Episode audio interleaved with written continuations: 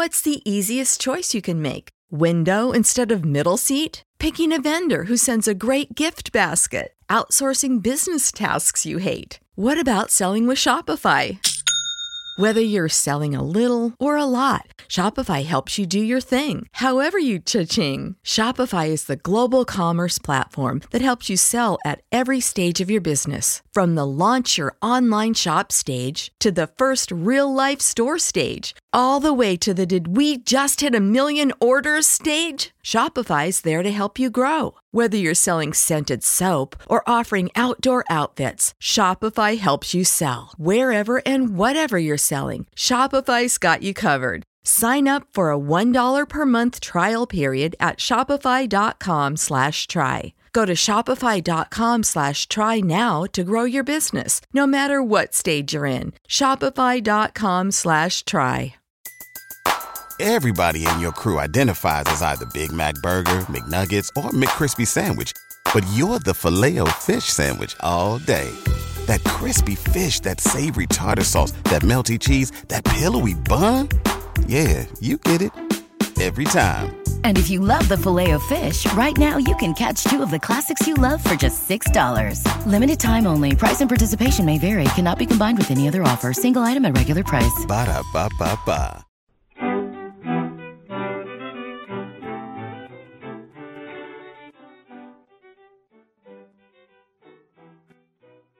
Welcome to That Said. I am Michael Zeldin. On today's show, we will be speaking with Anna Malaika Tubbs as we discuss her new book, The Three Mothers How the Mothers of Martin Luther King Jr., Malcolm X, and James Baldwin Shaped a Nation. This special edition podcast was recorded in conjunction with Mr. Chuck Hicks of the DC Black History Celebration Committee. We are grateful for their support and participation. Anna is a multidisciplinary scholar on race, gender, and equity issues. She holds a BA in anthropology from Stanford University, an MS in gender studies, and PhD in sociology from the University of Cambridge, where she was a Bill and Melinda Gates Cambridge Scholar. Anna, welcome to That Said with Michael Zeldin and in conjunction with the DC Black History Celebration Thank Committee. you for having me. I'm so happy to be here. So let's start Anna with you. Tell us about yourself. Where were you raised and educated and the likes, please? Oh, sure. Uh, this is hard for me. It's so much easier if someone else does the bio because I tend to not want to, but I'll do it since you assigned it to me. Um, I am Anna Malaika Tubbs. I was actually born in Albuquerque, but spent most of my life abroad. Both my parents uh, were lawyers and wanted us to have this privilege of seeing the world firsthand for ourselves. So I lived in places like Dubai, Estonia, Mexico, Sweden, Azerbaijan, um, perhaps most exotic of all, Laramie, Wyoming for four years. And then I was in Indiana for boarding school before going to Stanford for undergrad, where I studied anthropology. Um, I left Stanford, uh, graduated in 2014 and went to the University of Cambridge for my master's in multidisciplinary gender studies. And then I came to Stockton, um, because the person that I met in undergrad and fell in love with wanted to run for mayor of Stockton, uh, my husband, Michael Tubbs. So I spent years there teaching and I was also a college counselor and then would commute back and forth from the University of Cambridge to Stockton, California, um, pursuing my PhD. So um, my PhD is in sociology, and that's how I actually came to this book. They, um, these three women, Alberta King, Berdis Baldwin, and Louise Little, were the subjects of my dissertation as well. So why did you choose them of all the options available to you with degrees in three different substantive areas? What drew you to this? It was, you know, it's a long process to get to a book, of course. Um, so I feel like it was just a process of elimination um, over many years, really kind of thinking, what do I want my first book to be? I was always pretty clear that I, in my heart and mind, that I wanted to be a public facing scholar. So there were a lot of goals that led up to it. Um, first, I was really inspired by Margot Lee Shetterly's book, Hidden Figures. Um, and the research that she did. If you haven't read the book, you probably heard of the movie or saw the movie Hidden Figures. Uh, but I was really blown away by really even the basic concept of this book, which was these black women had been erased. Um, but by knowing their stories, by uncovering the truth about them, we not only understood them and appreciated them, we better understood American history and how we've arrived where we are as a nation today. And so I said, I'm going to be somebody who finds other hidden figures. To add to that, I had an amazing mom who always talked to me about the importance of motherhood. She advocated for women's rights, both in the US as well as abroad. And everywhere that we lived, she told us, my siblings and I, to focus on how mothers were being treated in different communities and that this was an indicator for how successful the community could be. If they valued motherhood, they could do well. This was what she believed. And so I thought about that. I said, okay, a hidden figures project combined with motherhood, um, this this kind of role in our society that's being overlooked and unappreciated. Um, and then I narrowed it down to the civil rights movement. We come back to the civil rights movement all the time in our policy discussions. We're celebrating it all the time as we should. Uh, but we think about it from such a male perspective that was something I wanted to address. And I thought, I can kind of play with the patriarchy here. I can be strategic. I think more people will come to this book if the names MLK Jr. or Malcolm X are on it, James Baldwin being a third. Um, I'll use that to bring more people to this audience. And no matter what brought them to the book, they'll still walk away knowing three Black women's stories that we should have known all along. And I'll finally say that all three of these mothers were born within six years of each other and their famous sons were born within five years of each other. So when I discovered this, I thought that's perfect. I can bring these three incredibly different stories together. I won't reduce their complexities. I'll bring them together through time. And you write that the lives of the three mothers that you try to honor honors actually, in addition to them, Black motherhood generally as a whole and a celebration of the knowledge that's passed down from mothers to daughters, generation to generation. And so, why don't we talk a little bit before we dive into the individual moms yeah. about Black motherhood and what you came to appreciate about it? I mean, you live it, uh, you have your lived experience, but what did your research teach you about Black motherhood? Yeah, I should definitely say that I was not a mom when I started this project. And by the time I finished the book, I was. Uh, so I was expecting my firstborn when I was in the middle of the research for this book. So there's a lot to be said. Um, I talk about in the, the introduction, this kind of these feelings of one being very excited, very happy that I was becoming a mom, but then also being very afraid because I, as somebody who studied the state of Black womanhood really in all of my degrees, uh, was well aware of how dangerous it could be to be a Black mother in the United States. How in seeking care for myself and my child, I would be confronted with biases that Black women were three to four times more likely to die in pregnancy or in childbirth.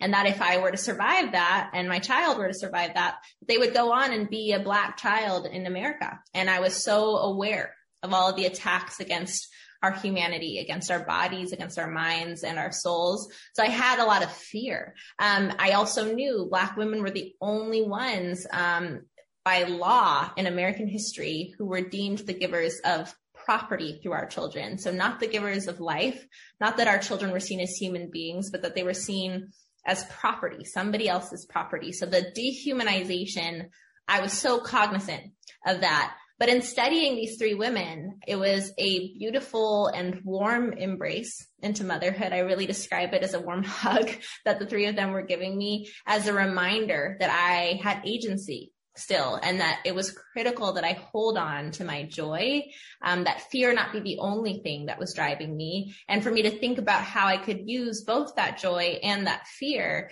um, to continue the work I was already di- doing for social justice and uplifting the stories of Black women, that my children were just even more motivation for that. Um, and I could see that so clearly in each of the three women. They had very different approaches to Black freedom. Um, they used different strategies. And I really found my own place in that and was learning from them um, along the way of writing this book and becoming a mother myself. So uh, I found the importance of not only thinking about the sadness, not only thinking about the pain, recognizing that, recognizing the unique burdens that mothers, Black mothers are facing in the US, but also thinking about how Black mothers have continued to create life even what is denied to them. And that's not only through birthing our children, but through our creativity, through our activism, through our writing, through educating. So it's not only a celebration of biological motherhood, it's also community mothering, um, teachers, caretakers that are doing mothering work. And it's a constant kind of back and forth in terms of inspiration. The book inspires my motherhood. My motherhood also inspired my writing. So it's a really fun journey that I continue to be on. yeah, it's, it's wonderful. The part of the book where you talk about Black motherhood generally, you write that Black women are ultimately practitioners of the ability to turn tragedy into opportunity, face fear and persecution with faith and unmatched perseverance, and create something out of nothing because it has been required of them. And mm-hmm. throughout the book, you use three terms, which I'd like to sort of talk about, and then we'll turn to the moms themselves. And the terms that you use, which I'd like you to talk about and define, are dehumanization, resistance, and then motherhood generally. So, can you talk a little bit about this topic? Yeah, really the center and kind of the heart and driving force of the book is this discussion of dehumanization, meaning any way in which someone is being treated as if they are less than human. And so, um, kind of bringing that to current conversations. Quite often, as Black community members, we are saying we are being treated as less than human. And a lot of people will say, oh, that's dramatic or that's not true or that was years ago. That's not happening, etc. Um, but I said, I'm going to focus on black motherhood because this is really the epitome of the treatment that somebody is being treated as less than human. Going back to what I was saying that even by law saying your descendants are not human, they are property and how so many of the systems in our country were built on this notion that we were not human, that our descendants were not human, we're going to still see remnants of that to this day. So anything that challenges somebody's humanity, that treats somebody as if they're less than human, that speaks about somebody as if they're less than human, that's a form of dehumanization. And then on the other side of that, I'm celebrating the resistance to that the ways in which we continue to say we are human and we push against that dehumanizing treatment.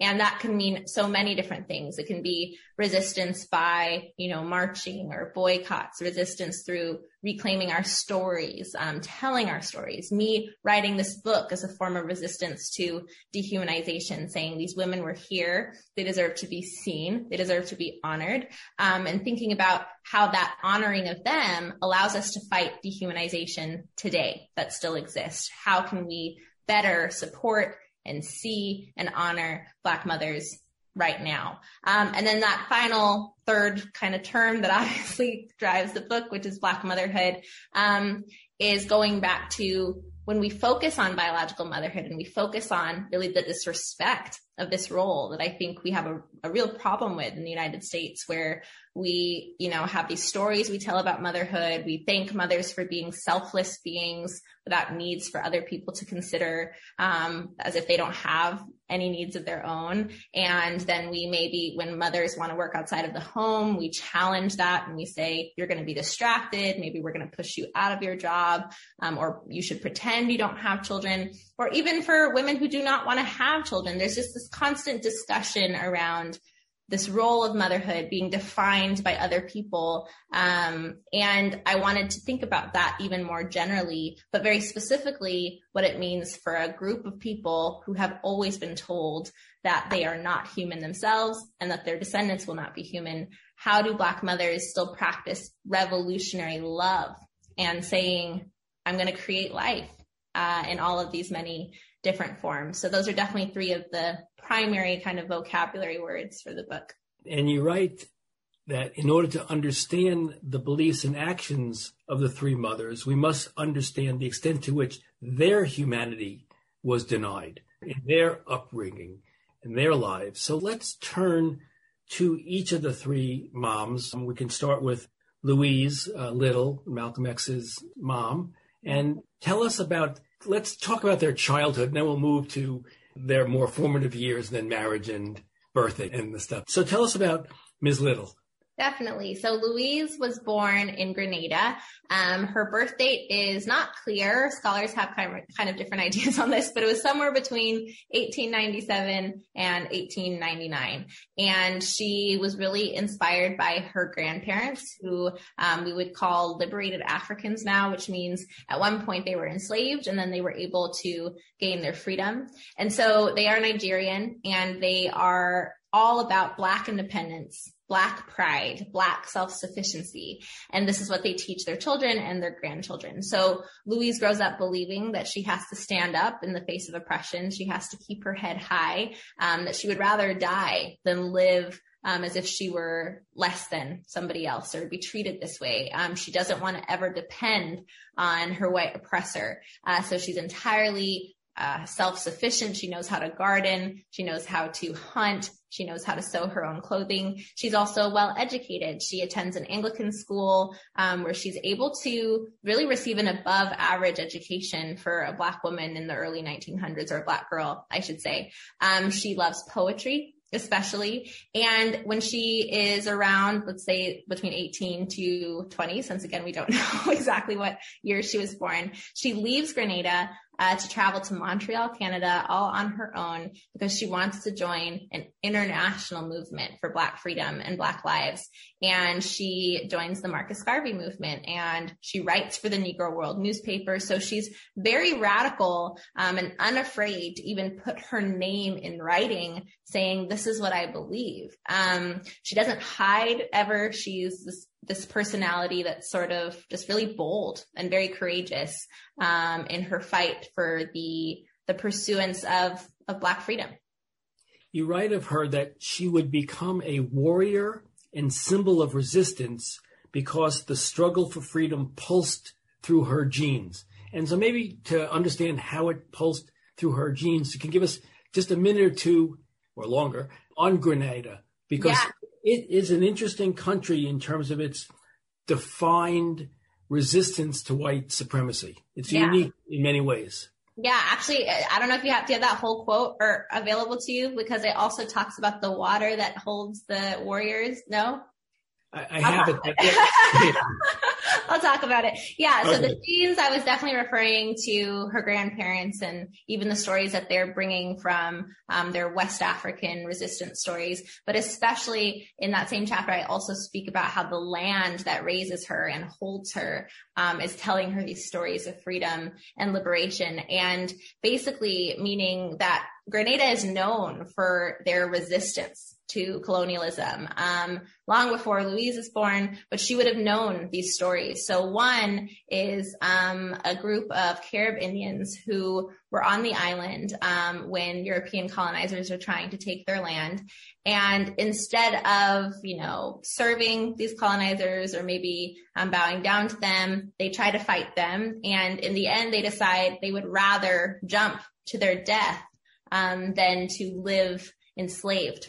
And so there's a hill in Grenada that you can go and honor um, their lives. It's called Leapers Hill or Jumpers Hill, uh, where they jumped down as a symbol and this kind of claim that they would rather die than live enslaved. So this is something that Louise also cares deeply about this notion of I would rather stand for myself and my humanity than live under oppression. Um, so I, I would rather risk my life even uh, than live under oppression. So this is something that's important.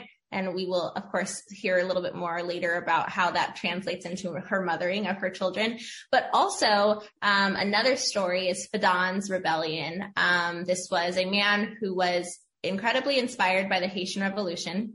And so he organizes Black people on the island of Grenada um, and in La Digue, where, where Louise is from, saying he wants everybody to to organize against the British regime that's been trying to take control of them. And so Fedon and his followers take control of the island for o- over a year. Uh, it takes 16 regiments, British regiments to control them. Um, and Fedon ends up escaping still. So no one knows where he ended up going after that. But I, I say in the book that his revolutionary spirit lived on. Uh, and it's something that locals would tell in terms of a story about how we fight, how we resist, how we do not just bow down, we keep our heads up high and we claim our humanity. Tell us about Alberta Christine Williams. Yes.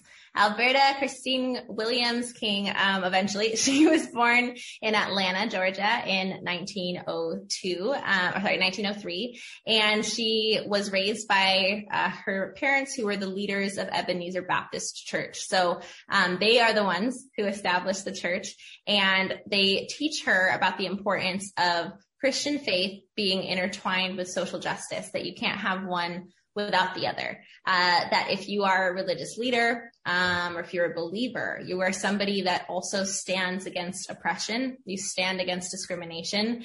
Um, you use your privileges if you have access to any to advance freedom causes forward. So one of those would be um, for them their access to education. All of the men in Alberta's family go to Morehouse and all of the women go to Spelman. Um, and so they're well educated. They are well known in the community um, as these freedom fighters. Um, but for the through the forms of marches, boycotts, they join organizations like the NAACP. They were some of the very first members of the NAACP. And Alberta really follows in their footsteps. She believes all of these things as well. And she is well educated. She has a bachelor's degree and she also earns a teaching certificate.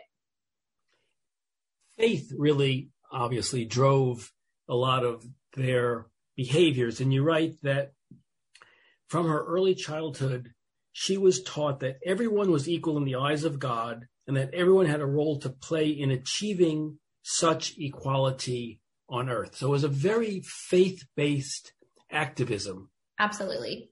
Absolutely. It's something that you can't um, take away or separate from the Williams family nor the King family later on. But it was interesting to me, and I didn't realize this, that her dad, Adam Daniel Williams, yeah.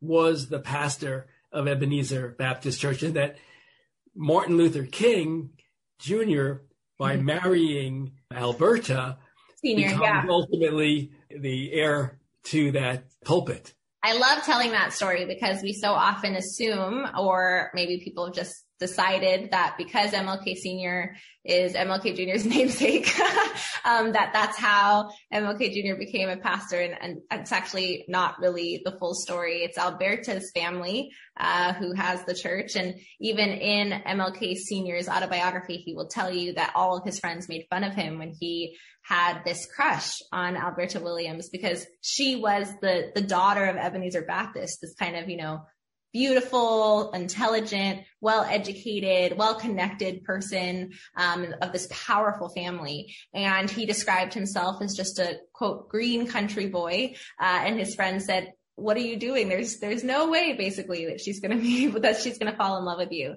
And she does, she does fall in love with him, but she says to him, um, when they meet, he's actually considered illiterate. He didn't have the same opportunities that she did. He doesn't come from the same family. His parents are sharecroppers. Um, and she says, I want to help you on your journey. You need to be educated. This is what I've been taught. You know, this is what her family believes that education is a tool for freedom. And so she helps to get him into Morehouse to follow in the footsteps of her family members. And she tutors him. She's a teacher uh, through his college education. And he ends up becoming this powerful orator, incredible leader. His story is also very inspiring, but he would tell you himself, and you can read his book. I didn't make this up he could not have done this without her. And that's not, you know, just sort of like what we say about all our partners. we all say that. With him, it is literally, he could not have become who he was without Alberta. Like many of us, he married up. Yeah, exactly. so tell us about Berdis Baldwin, please. Yes, Berdis was born in Deal Island, Maryland, this tiny place uh, in 1902, and her life is influenced primarily by tragedy at first. Uh, she loses her mother at a very young age. Uh, I can't say exactly when this happens. All I know is in Leah Esther, her mother's death certificate, uh, I can see that she was, she dies the same month and year that Berdis is born um, from hemorrhaging. And that tells us that it was probably in childbirth or related to childbirth somehow. So in this moment of darkness, really, uh, Berdis surprisingly becomes somebody who wants to focus on how you find healing, how you can find the light, no matter how hard circumstances can become. And she primarily explores this through her love of writing. So she gifts letters to everybody around her, um, filled with lessons on love and healing and how you confront pain, confront hatred to move forward towards love and light. Um, and progress. And so, although she was never a published writer because that opportunity wasn't available to her, um, I call her a writer because even later on, I'm getting a little ahead of myself, but James Baldwin's principals say they can clearly see who he inherits his writing talent from solely based off of the notes that she would write to excuse his absences. How beautiful is that? How can you make a letter that says he's sick sounds so beautiful that someone would say, wow, I see where this talented student inherited his writing talent from. Um, so Berdis is a writer and she leaves Deal Island, um, at around the age of 17. She's also a teenager, um, and goes to first Philadelphia. She joins the Great Migration, goes to Philadelphia, but then she ends up in New York, um, right in the middle of the Harlem Renaissance. You write of her upbringing that Although she suffered loss at an early age, her family did not allow her to sit in her pain. They always showed her love and happiness were always available no matter what you've gone through and no matter how little you might have. Yeah. Important yeah. lesson in that. Definitely. And um in the ball in Berdis's case and the Baldwin family case generally, they come from the most humble of means. And it's really incredible to witness from as much as possible as we can uh, in my studies of Berdis how she continues to focus on this love, this light, this happiness and levity and joy when it was very difficult to be Berdis. So it's something that I still don't fully understand. I wish I could have interviewed her to better know her mantra and how she continued to practice it. But um, yeah, that's what she was known for through and through was that love, that joy, no matter what.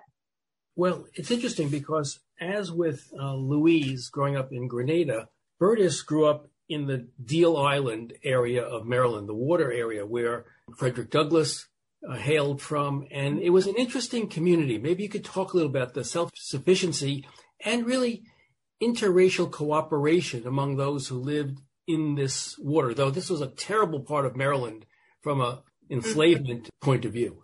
Yeah, there's so much to say. It's something that was interesting for me. I didn't realize how many of these kind of famous freedom fighters came from Maryland. Um, Frederick Douglass, Harriet Tubman, Thurgood Marshall later on. There's such rich history. It's not one, I don't, I mean, maybe I'm the only one, but it's not the immediate state that comes to mind for me when I think, you know, Black freedom movements. But um, largely, uh, there's this population of people who are by the water. Um, and I, in my research, discovered that the Black seamen were some of the first people to be considered free Black people. Um, and they had their papers and they were allowed to travel on water. And so the fact that Berdis grows up um, you know, in this water in this island uh, around men who are working on the water, um, and her father works in the water. Um, it's interesting to see that history of somebody like Frederick Douglass, um, really only a couple years before Berdis, truly, um, having gained his own freedom, escaping to freedom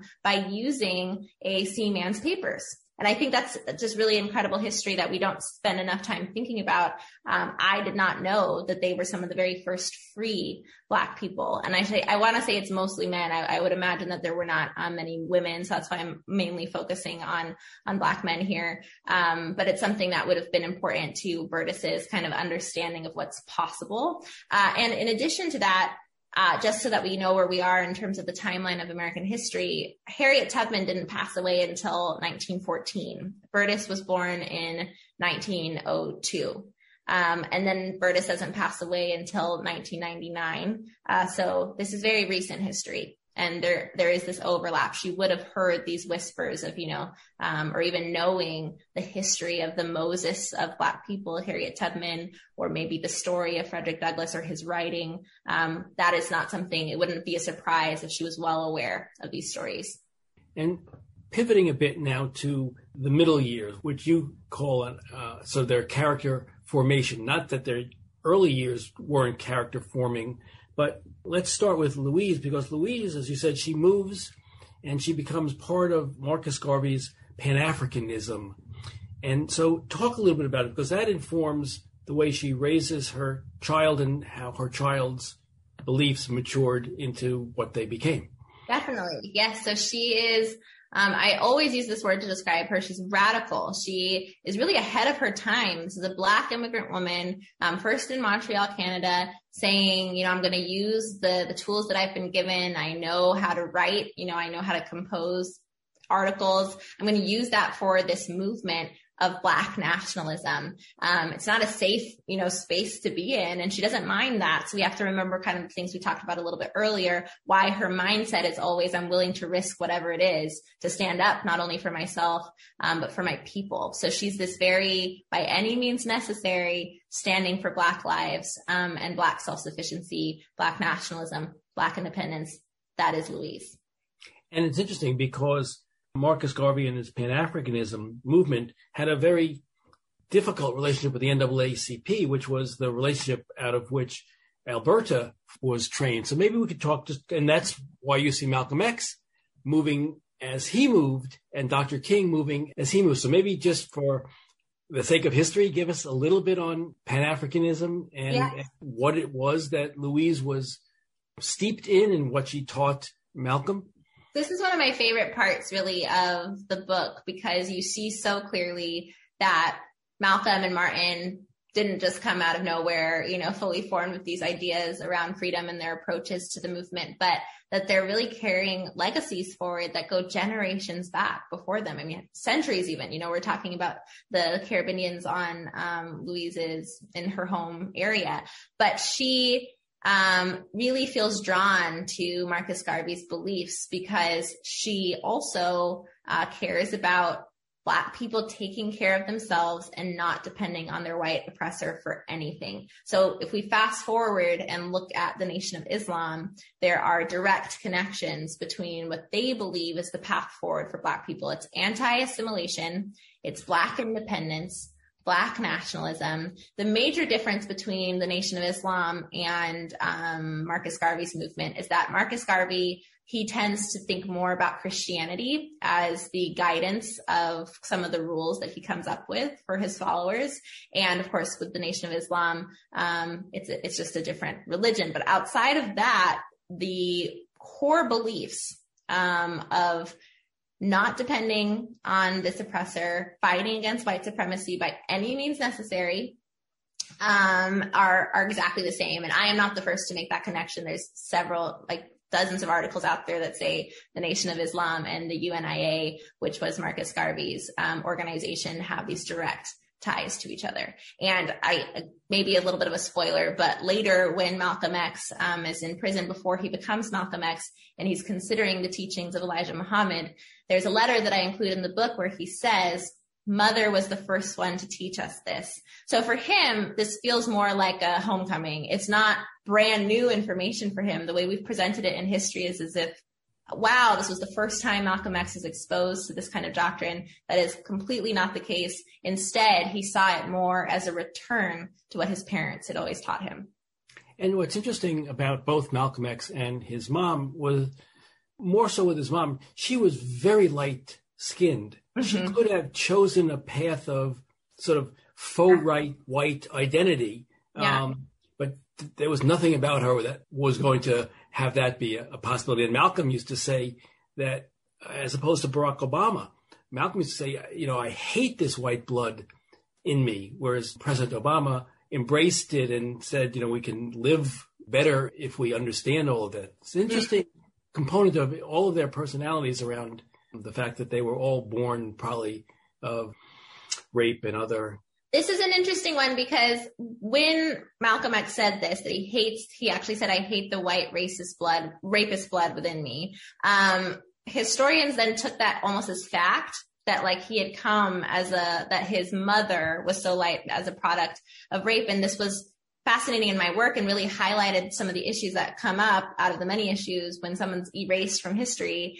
um, is that we start to kind of reduce their stories or we kind of just put our assumptions in there. Um, when i talked to the family they said that story isn't true. It was not that um, her mother uh, was raped. It was actually that her mother uh, married a man who had mediterranean blood in him. And so she was light skinned so it was really fascinating to me. I had this challenge come up what is true and what, what is not, what is fact, what is not. Why have we continued to like kind of spread this rumor, um, that she, you know, that her mother was, was raped, that she was the product of rape, um, when this is something that's really serious for us to contend with. And, uh, I still thought in the book, it does give us a moment to speak to the fact that Unfortunately, that wouldn't have been so rare. Um, that wouldn't have been so shocking. Sexual violence has been used against Black women, um, but it's actually not a part of the story that I tell about Louise because the family um, was very clear that that was not the truth. Um, so it's quite. I'm asked that quite often. You know, like tell us that you know how she was the product of of this awful experience, and I said that's I cannot tell you that because there is a debate there. Um, and I, I, would say the family would say that this is just one of those things that has like a rumor that's been created, um, but still an opportunity for us to speak about the seriousness of that possibility. Right. And the seriousness of her view of independence from white assimilation. Exactly. Yeah. But she was very clear that she would never pass. Um, and she, she wanted to really claim her blackness even more because she could have passed Let's turn to Alberta. We mentioned her a minute ago uh, in contrast uh, to Louise because she did grow up in the NAACP um, tradition. So let's talk a little bit about her formative political education. Yeah, and actually, kind of that's obviously a great segue um, in terms of what I was saying before. How I'm not the first to make the connection between the UNIA and the Nation of Islam. I'm also not the first to make the connection between how Marcus Garvey's leaning um, was kind of placed as this opposite to the NAACP. They were always arguing with each other. They were always, you know, deciding differently. For instance, when it came to each world war, Marcus Garvey said, I am done dying for the white man. I am not going to fight in this war. My followers are not going to fight in this war. And the NAACP had more people saying, this is our chance kind of to join um, and be a part of the United States that they're going to see us differently when we defend our nation. Uh, so they are always kind of placed on opposite sides of each other, even if they're not necessarily intending for that to happen. People see them as opposites in the same way that we later see Malcolm X and MLK being placed um, as if they are opposites, even if they wouldn't have agreed with that categorization. Um, so this brings us to Alberta. Her parents, some of the very first members of the NAACP, they believe, like I said before, in marches, boycotts. They're not as radical. I mean, for their time, that also is considered radical. Uh, but in terms of what, how we see it now, how we often celebrate nonviolence more um, than we would Louise and Malcolm's approach, uh, this is Alberta. She just doesn't call it nonviolence. She talks about it as um, marches, boycotts, organizing, and MLK really builds on that, and then with language that he learns in his education and through leaders that he interacts with across the world, he terms it a nonviolent movement. And you write that Alberta was raised with the example of resistance in the name of humanity and love. Mm-hmm. And that was the underpinning of what would become the, the nonviolent movement that um, Dr. King was uh, yeah. the spearheader it's oh. also a reminder to us in the comparison of these two families that now you know, just based off of our few minutes together that we've had so far, Alberta was from a privileged family, right? She had more access, she had more opportunity. Um, and although Louise also had that, her kind of approach made her put her at odds and put her in danger. And then her family was also in danger as a result of that. So you have MLK Jr. in this kind of more warm, kind of cozy situation where the family has esteem in Atlanta. Um, his mother is well educated, father well now well educated after meeting Alberta. Um, they are they always have the church behind them, so of course that's going to influence what MLK believes is possible when people can come together versus Malcolm X experiencing being the son of two activists who really stood up for themselves and um, were then attacked. Their houses are burned down. Um, Malcolm X's father is assassinated. Uh, Louise is put away against her will for 25 years of her life. So then we're going to better now know the differences and how the men approach the movement as well. So where does Berdis fit in this continuum? Is she somewhere in the middle of those yeah. two? This was why I actually wanted to write about three versus two because I don't believe that they are opposites of each other. Um, and so I think like a third allows us to see it's just there's it's complex. There's layers to it, um, and it stems from their lives, life experiences, their families' experiences. So Berdis um, teaches her children really that they can create change, that they don't need to accept the circumstance as it is. Um, but one of the primary ways that they can do that is through love um, so her family members who I was able to interview said this was her kind of core belief that she first and foremost could control um, her love of her children. This was within her power that by loving them so well, they would know their worth. They would know that they deserve to be treated with dignity and with respect, that beyond her home, they would kind of ask for that, demand that, um, because they would know it based off of how their mother loved them. So this is in her letters and all of the birthday letters that she writes to them. You know, remember love, find love, let go of pain, let go of hatred because you're the one who's going to be affected by that. Um, so she also tells them you can create difference through your art. So all of her children end up being artistic in some way, um, writers or they're sculptors or they're um, they're just very creative as a family. And she teaches them that that's kind of the path forward, your education, your mind. Um, and then through your creations, you can help other people follow that same path towards love, light, healing. So that's her approach. And you write of her that her love of writing and of language and of education allowed her to imagine what existed beyond what she could readily see. And of course, that's James Baldwin in a nutshell. But yeah. talk a little bit about that. Yeah, I think actually, and in all three cases, they were very creative. Alberta, Berdis, and Louise were. Um, and Berdis in particular thought that through her vision that she has in her mind of what's possible in the world, that everyone can be treated with love, everyone can you know, welcome each other. Um, she can teach people what she imagines is possible for the world through her work and through these letters. So those who I interviewed, and it also came up even um, in archival research that they wanted to be more like her because this was kind of what I was talking about before, this essence that she has, no matter how hard things get, that's always what she's focused on. And you're kind of really racking your brain thinking, how? how does this woman who one is the victim of an abusive marriage, um, then when her husband passes away, she's a single mother of nine. Uh, she doesn't have many uh, many resources um, other than this ability to write and to help other people through their pain. So she's creating realities um, that she's at first just imagining. And I think that's really powerful. Um, and later, James Baldwin says that he, he calls himself a witness to the power of light. And he's using his writing to be that witness. And of course, before this book, we would have thought that's just a beautiful thing that he was saying all on his own, but he was actually directly quoting his mother.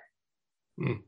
So each get married. They have different types of marriages, which I don't know that we'll have time to get into so much. So I'd like to turn to the chapter called, which is the birth of the children. Yeah. And you, you introduce it with a quote from the writer activist Audre Lorde. And it reads, raising black children in the mouth of a racist, sexist, suicidal dragon is perilous and chancy. If they cannot love and resist at the same time, they probably will not survive. And in order to survive, They must let go. This is what mothers teach love and survival. That is self definition and letting go. So, can you talk about that? Because I think it's very powerful stuff.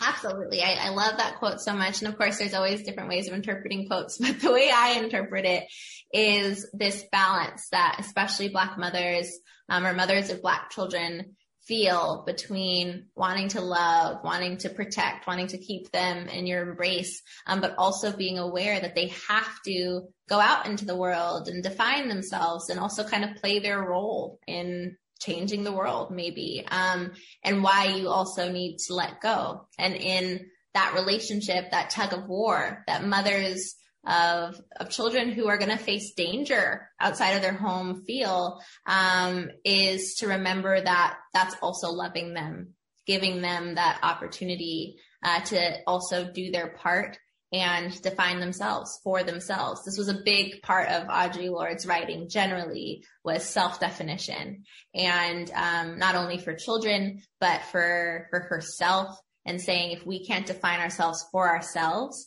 they are going to use this information to grind us to dust is um, a direct quote from another one of her pieces. So that's how I interpret it and um, wanted to start that chapter with it because this was the tug of war that I felt Alberta, Louise, and Berdis were facing, wanting to love their children, keep their children, protect their children, but also being aware that their children had work to do. And that doesn't necessarily mean that there was, they were putting all this burden on the shoulders of their children, but more so this realistic approach that as the mothers of black children, there's no choice that we have whether or not we're going to tell them about white supremacy, for instance. We have to, we have to tell them how awful this world can be. We have to prepare them for that because they won't always be in our home. We can't keep them there, but we can also tell them to not feel defined by that, that they still have to seek self definition, not be limited by these myopic notions of their identity. But third, that they also know they're a part of something so much larger. It's not only on them.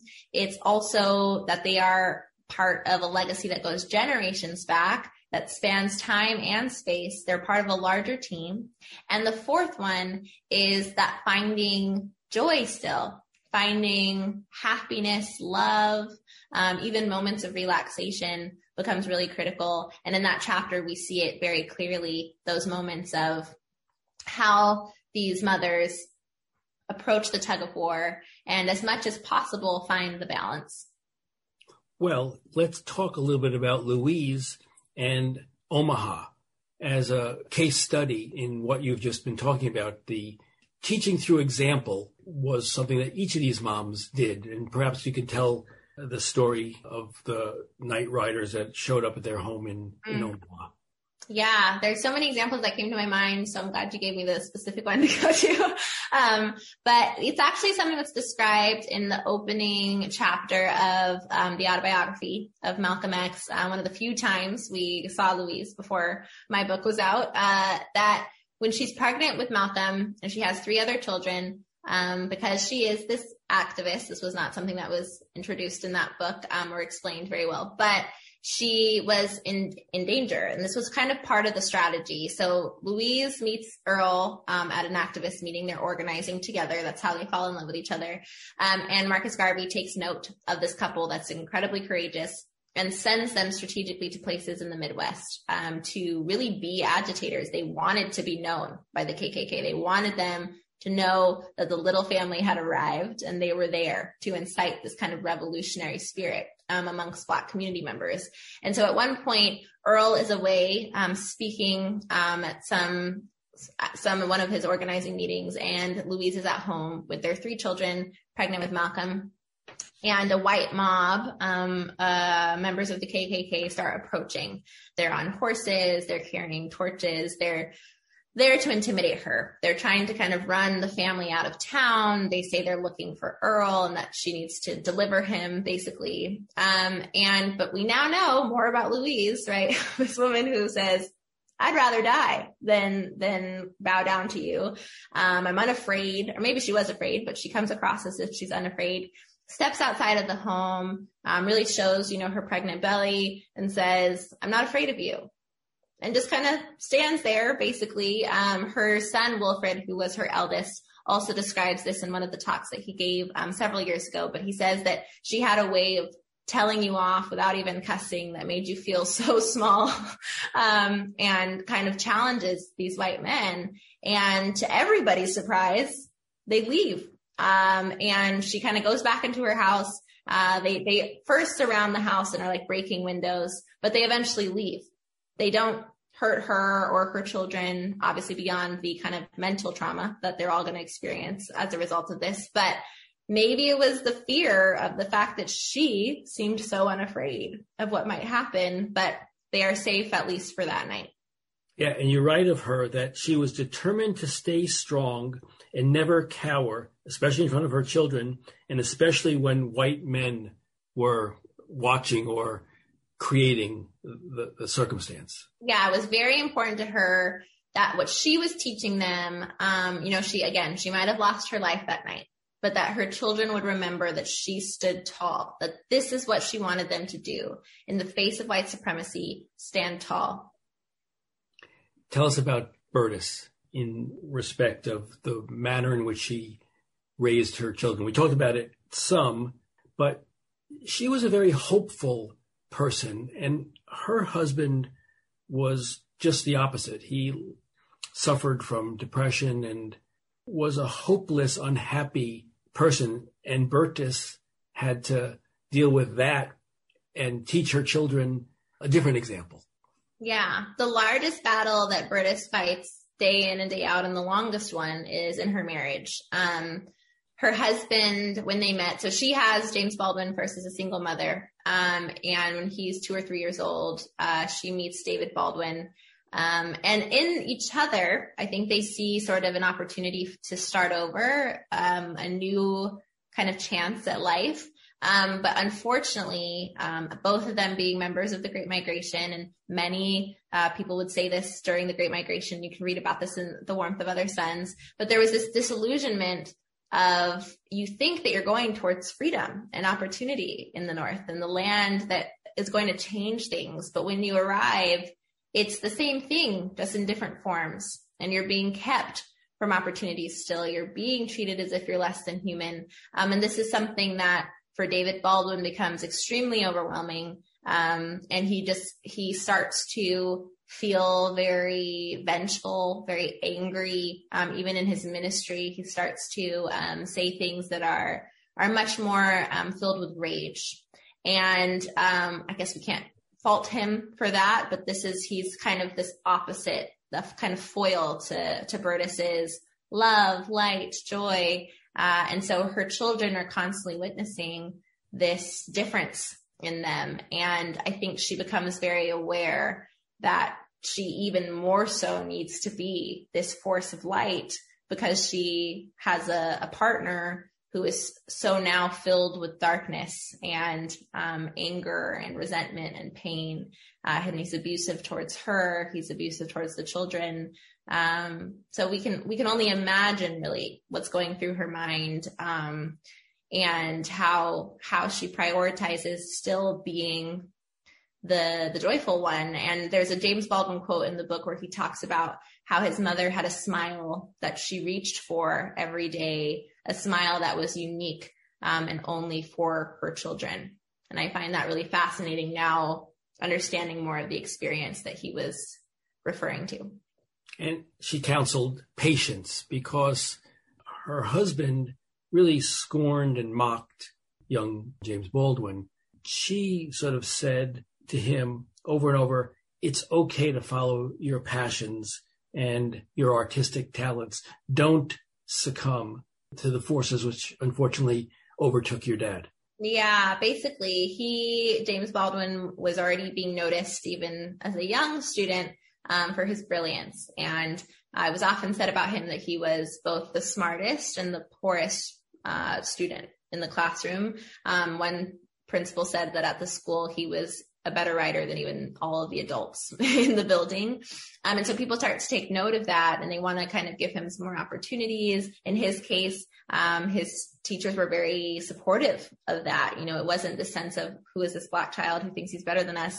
Um, he had some mentors who said, I want to help feed this passion. And they wanted to take him to see plays and they wanted to give him books. And david baldwin was very suspicious of that because we have to remember he is starting to believe that white people are the devil. This is what he's saying um, that they're trying to take over his son's mind. And he uh, really believes this is like the devil's work. Uh, and so he's saying no uh, jimmy cannot go and do these things. He cannot go and see plays.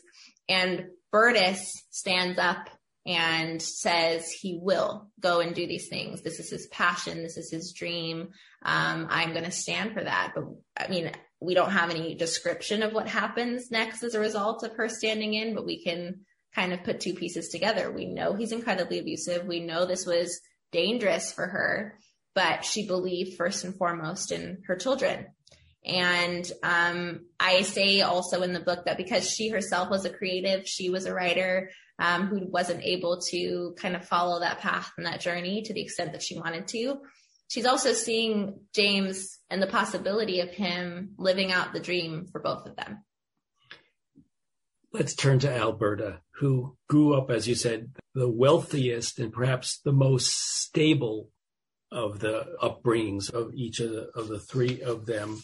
And she raised, because of her family tradition, her children with lessons of social justice and progress. They really were from diapers. Yeah.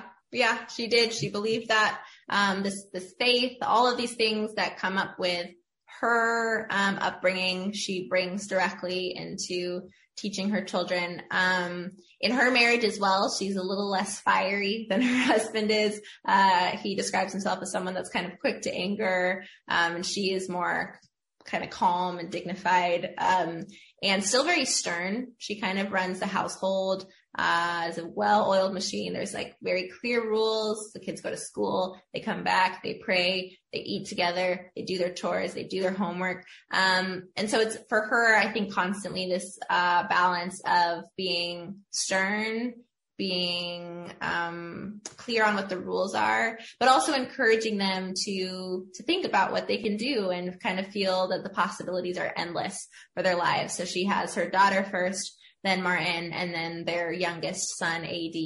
And um, that, that's kind of the description of her is she reaches a, a cool balance. Um, she also is proud about more traditional ways kind of of mothering um, and, and being the, the woman of the household. Um, so she's very different than Louise in that, in that regard. Um, but yeah, that, those are the primary lessons. The biggest influence that she has on Martin Luther King Jr. There are many, but one is her belief in his education. So because he has this older sister, he's always competitive with her and he wants to like do all the things that she does. Um, so when she starts school, he says, I want to start school. And he's kind of asking his mom, can I start school? Even though he's too young. And she actually allows him to start school. He's after like a week sent back home because the teacher realizes he's too young. But to him, he just could see that his mom believed in him and that's what mattered. And, and he has his kind of like eighth grade graduation. She buys him this suit um, that he is so proud to be wearing. And when his sister starts college she alberta encourages martin to take an exam so that he can start college at the same age. So he starts college when he's only like 17 years old. Um, and all of this comes as a result of alberta believing that he can if he wants to do that you say that the children were taught that they needed to be prepared for a life where death and violence were always near, but that they were as good as anyone. Yeah. Yeah. This is a quote that came up actually a lot. Um, again, most of what I now know about Alberta was not available or public knowledge, but this one quote was because MLK referenced it um, a couple times in his speeches where his mother sat down with him, told him about the Civil War, told him about slavery and how that led to the Civil War and what happened after Reconstruction and how they arrived at Jim Crow. And then she says, but this is not the natural order of things. This is not how things should be. Like, this is not what God intended for us, basically. Um, and that he and everyone else, um, her children, they were as good as anyone. And he would often, MLK Jr., reference this, um, that my mother would tell me I was as good as anyone. And that sounds like a very basic thing, but we have to think about children during Jim Crow being told from everywhere else that that was not true, that they weren't as good as anyone. So it's the most powerful statement for him that his mother continues to tell him over and over again. We're not going to have time to talk about how the moms responded to the death of their children. We're going to let the listening audience go buy the book and uh, listen to it. But I wanted to talk about one or two little things that I wasn't aware of at all. One was the death of Alberta King and the institutionalization of Louise. So can you tell us about that? Because I, you know, I think I know little bits of lots of things, and this was like, oh, really? Mm-hmm. Yeah, absolutely. Um, definitely. As we're coming to a close, thinking about for them um, towards the end of their lives, but um, well, in Louise's case, it's a little different. But I'll talk about Alberta in 1974. Um, she was shot in the back as she played the church organ, and um, as much as I've talked about how her life up until really the assassination of her son is is I mean, I don't want to say the easiest, but she doesn't have as much very clear, obvious tragedy as the other two, um, up until uh, her son is assassinated, as we all know. But then her second son also dies under suspicious circumstances. He's found drowning in his pool, his own pool. He was a good swimmer and he was also very active in the civil rights movement. Um, and then just a few years later, uh, Alberta is playing the organ as she did every Sunday. Um, she was also the leader of the choir. And a man, a black man, walks in, um, sits down for a while, and then suddenly stands up and says that he's taking over and he wanted to kill all Christians. Um, and he shot Alberta in the back and injures two other people before he was um, tackled. And he later says that he had gone there to kill Alberta's husband, MLK Sr., um, but she was closer to him and he changed his mind. Um, and they rushed her to the hospital and she she dies and they were unable to um, resuscitate her. Hmm. And then Louise and her institutionalization.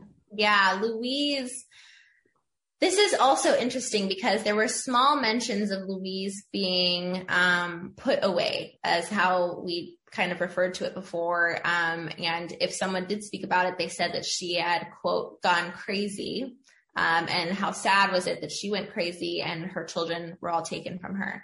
Um, but what I've now explained and we've seen in our conversation is that she is an activist. She stands up for herself. Um, her husband was murdered and she still wants to own her own land. Um, she's a Garveyite. She wants to take care of her children. She doesn't want people coming in and out of her home. Um, but because she is a single mother now of eight, uh, white welfare workers have access to her home um, and they don't have to ask her for permission. So they come in, they are judging the lessons that she's teaching her children. Um, they're kind of planting these ideas in their, her children's minds that their mom has gone crazy.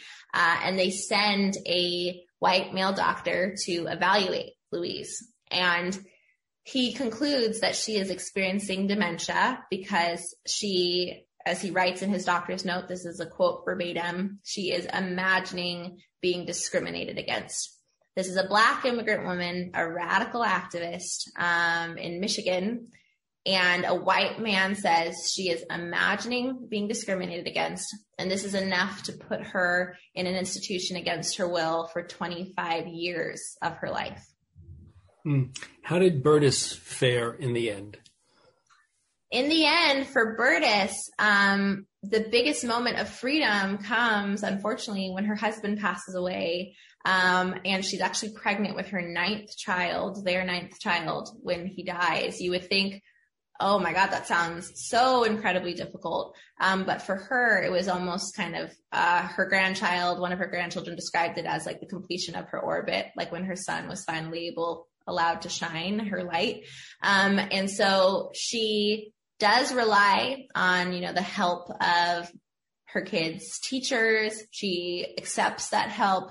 Um, that's really uh, not something that she's necessarily embarrassed of. Um, she just wants to make ends meet for her kids and support them on their journeys. Um, and she lives a, a happy life, relatively speaking, um, up until 1999. Uh, so I, like I said earlier, she overlapped on one end with Harriet Tubman. Um, and I like to say on the other end, she overlapped with me. I was born in 1992. So it's kind of cool that Berdis was, um, alive while I was as well. I'd like to talk in my last questions about legacy. You write that each of the three mothers held strongly to the belief in their families and their own inherent dignity, potential, and ability to make a lasting impact on the world and they would not succumb to anyone or anything who told them differently. And that, if anything, this book teaches us that there is no single way to be a black mother, no single way to be a black woman. So take us out of here with that and how you see their legacy. Yeah, it was important to me in this book. Um, if I was going to be challenging the misrepresentation or the lack of representation of Black womanhood, um, that I not reproduce something that quite often happens if we are included, which is this categorization of Black women and the reduction of our identity as if we are a monolith, as if one thing that applies to one of us applies to all of us. Um, but instead, I wanted this to be a celebration of our differences and how that's where so much of our strength as a community of Black women lies is our many different backgrounds and that sisterhood being filled um, with complexity and layers and that we are human beings who are complex and layered. So I, I wanted to make sure that in the celebration of Alberta, Berdis and Louise, uh, we were really thinking about their varied experiences and what that means for Black womanhood as a whole. Um, if people were going to reference my book as a model on how you speak about the humanity of people, um, that I needed to do a good job of that. And um, it, it mattered deeply to me. So hopefully I accomplished it. Well, I think you did a great job. And I think that one last line that I'll read to you is that you write that their individual stories, the stories of the three moms, really can teach our nation a path forward that is inclusive and beneficial for all. Yeah. I completely believe that. I think that as you read the book, it's not only a history lesson. It's not only so that we can now say, oh, I know these three stories, how interesting, but instead to say, what are the women teaching us um, for our world right now? And I believe they carry many lessons that we still um, can apply to the issues we're currently facing. Um, and really when we're thinking about moving forward as a nation um, by also looking back and understanding our history accurately um, and not erasing important key characters um, and people that we will actually be able to move forward. Well, I'm looking very much forward to seeing how you and Michael raise your children because they're going to have great mentors as people who. well, as people who listen to that said with Michael Zeldin know, I interviewed Michael. He has a great book out there and a wonderful story about his becoming the youngest mayor of a city uh, that's over 500,000 people and, and, some of the wonderful things he accomplished there. So this is, is book. Also about Black motherhood, actually, really. so listening audience, this is a couple to keep our eyes on. We, we expect great things. So the book is called The Three Mothers, How the Mothers of Martin Luther King Jr., Malcolm X, and James Baldwin Shaped a Nation. Anna Tubbs, thank you so much for joining us today. Thank you all so much. That Said is produced by Compro and the Museum of Public Relations. Theme music by Sam Post. Please let us know your thoughts by writing to us at thatsaidzeldin at gmail.com. Thanks so much for listening. For That Said, I'm Michael Zeldin.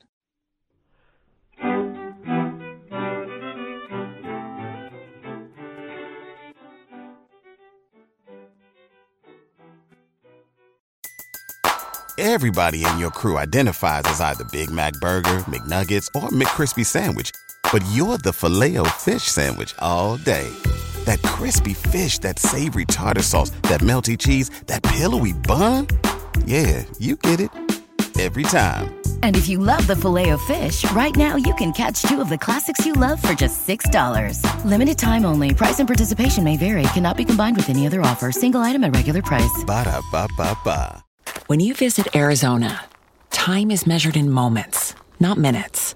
Like the moment you see the Grand Canyon for the first time. Visit a new state of mind. Learn more at hereyouareaz.com.